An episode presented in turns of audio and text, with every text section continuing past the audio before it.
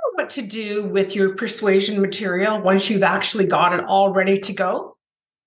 Well, I'm going to tell you in this little short video about the ways that your persuasion material is going to be able to help you. In case you don't know me, my name is Julie Fairhurst, and I'm a certified master persuader. I am a sales strategist and I'm a business storyteller. And I have 33 years background in sales, marketing, and promotion. So what are you going to do with that content information? Well, first of all, you need to know the recipe. And I'm not going to go into that because I've done a few other videos on that, which you can always catch. But you need to work on your likability, your relatability, your believability, your authority, and then your trust. So, with those five things in mind, that is what we're going to build your brand around is those five items because when they like you, they relate to you, they believe you, and you have the authority, or they see you as a, having authority, then you have trust, then they buy from you or then they will are willing to engage in your services. So very important people. Okay well what can you do with that? When you get all of that content uh, laid out uh, using those five uh, types of persuasion what are you going to do with the material well you can use that material for content on your social media so you can make short social media posts uh, to, to send that out uh, and engage with your audience.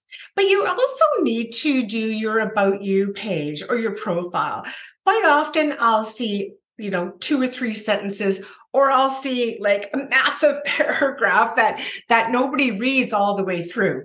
So we want to make sure that it's engaging, that it's catching people, uh, and uh, and it's a little bit entertaining as well uh, when we talk about you uh, and also your business story. So you need to craft your business story so that you can use that in your social as well as in your about me, and then why use your service? So what is your service that you're offering and why should I engage with you? What what is it? So you need to to uh, again have a compelling reason to use the service uh, uh, that you're offering, whether that's coaching or or selling a property or, or working with buyers or or um, anything at all that uh, that copywriting, anything like that, any kind of service that might be helpful. And then uh, also, on the other hand, for people that sell products, we want to make sure that we're crafting our products in a very persuasive, using very persuasive language. So that's where the liking, the relating, the believing, the authority, and the trust come in as well around our product. So if you have multiple products, I've had somebody that had over 20 different products that they were selling. And then what we need to do is craft an individual um, uh, explanation of what those products are. And again, a, a, a short, concise, entertaining type of way.